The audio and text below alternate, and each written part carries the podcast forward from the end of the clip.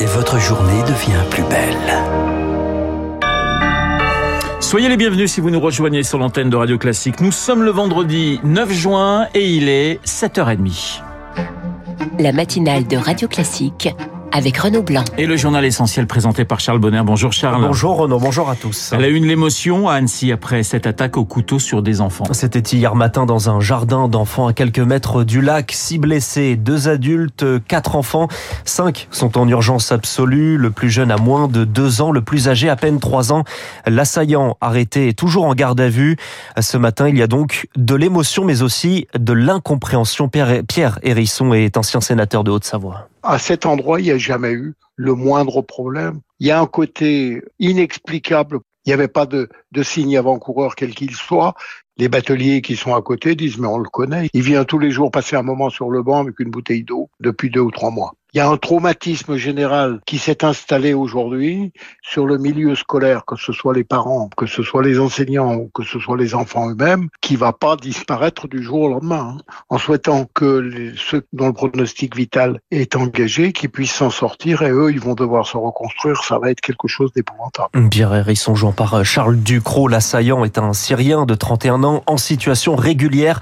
Il se présente comme chrétien. La piste terroriste est pour le moment écartée.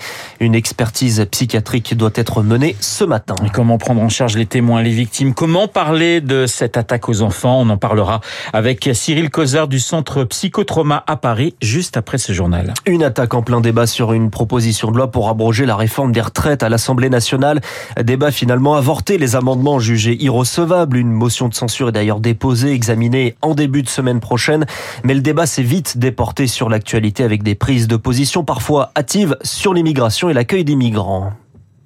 Et hier soir justement. Pardonnez-moi, hier soir justement, j'y arrive. Les ministres de l'Intérieur de l'Union européenne se sont accordés sur une réforme de l'asile. Avec des négociations au forceps. Chacun a mis un peu d'eau dans son vin et le compromis doit renforcer le système de solidarité entre pays avec un mécanisme financier. Chloé Juel, en clair, si on accueille personne, on paye. 20 000 euros par personne refusée. C'est une compensation financière pour les États qui refusent de prendre leur quota de demandeurs d'asile.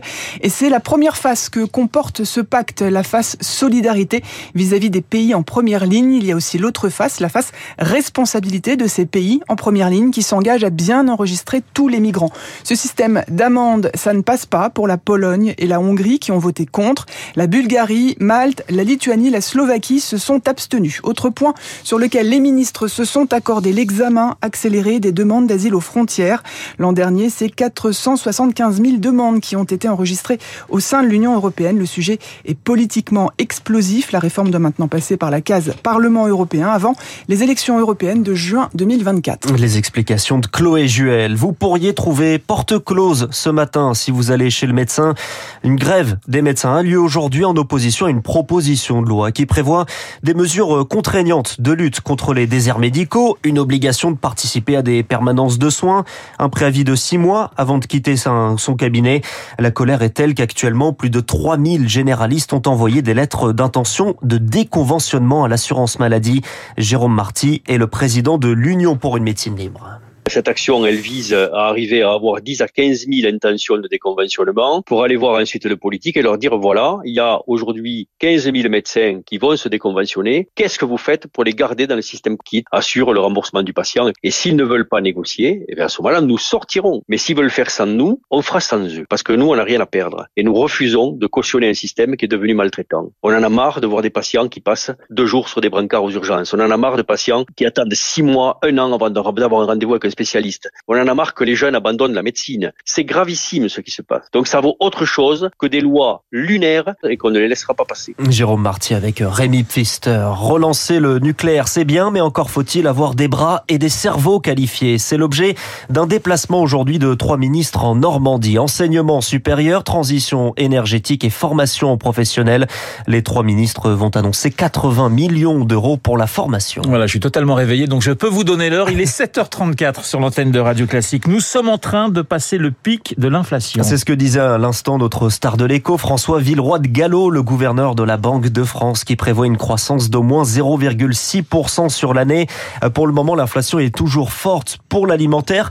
Une inflation parfois contournée avec cette technique de baisser les quantités en gardant le même prix. C'est légal, mais très encadré.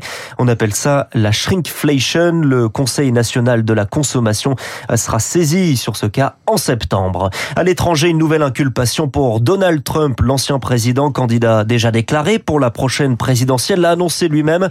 C'est l'affaire des archives, ces documents classés secret défense découverts à son domicile après son départ de la Maison Blanche.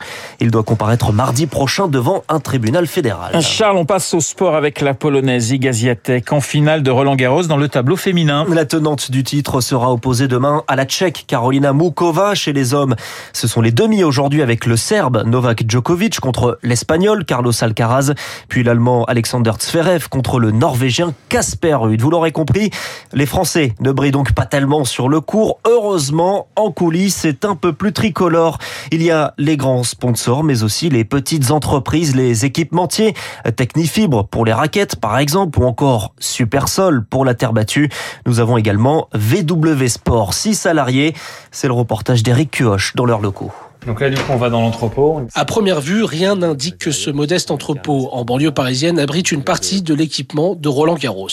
Ça fait sourire euh, de voir au moins que les produits tiennent la route sur des grands tournois. Euh. Martin Boulan, directeur général de VW Sport. Depuis oui 30 ans, on travaille avec Roland Garros. Le tournoi représente un bon tiers des 1 800 000 euros de chiffre d'affaires annuel de l'entreprise, essentiellement grâce à un produit, une sangle qu'on accroche au milieu du filet pour régler sa hauteur. Donc c'est ce régulateur euh, coton avec cette boucle noire qui ça se voit moins avec le filet. C'est ce coton beige qui a convaincu les organisateurs de Roland Garros, une matière haut de gamme, les concurrents utilisant plutôt du plastique. L'autre argument, c'est le fabriquer local. C'est peut-être un peu dans l'air du temps de dire euh, c'est made in France, donc ça a une valeur plus importante aux yeux de certaines personnes qui prennent la décision de, de commander chez nous. VW Sport n'est pas la seule PME tricolore reconnue dans le monde du tennis. Babola, Technifibre, Vogo sont sur tous les continents.